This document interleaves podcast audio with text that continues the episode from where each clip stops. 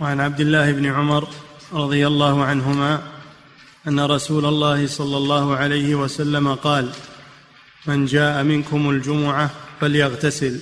نعم من سنن يوم الجمعة الاغتسال الاغتسال بالبدن وذلك من أجل أن يزيل ما يعلق على جسمه من الأوساخ والعرق. والروائح الكريهة ويأتي إلى الجمعة بنظافة ورائحة طيبة. فغسل يوم الجمعة مشروع. غسل يوم الجمعة مشروع. وبعض العلماء يرى أنه واجب قوله صلى الله عليه وسلم غسل الجمعة واجب على كل محتل. والجمهور على أنه سنة وليس واجبا.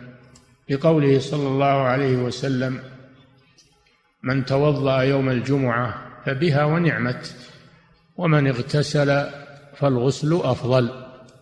فدل على أن الغسل ليس واجبا. وأما قوله واجب على كل محتلم ليس المراد بالوجوب وجوب اللزوم وإنما هو الاستحباب المتأكد. المراد به تأكد. كما تقول حقك واجب علي. ليس معنى هذا ان حقه فرض عليك وإنما إنه لازم وانه إنه يعني متأكد أنه متأكد.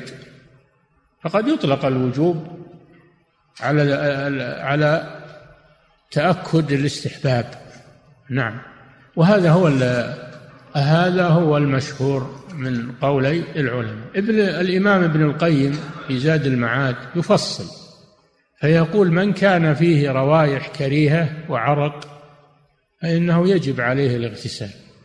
أما من كان ليس فيه روائح ولا عرق ولا شيء مستكره فيستحب في حقه الاغتسال.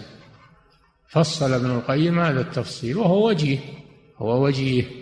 وفي الحديث دليل على أن الاغتسال يكون قبل صلاة الجمعة عند الذهاب إليها لأنه هو لأن ذلك هو محل الاستفادة من الاغتسال ليحضر وهو نظيف.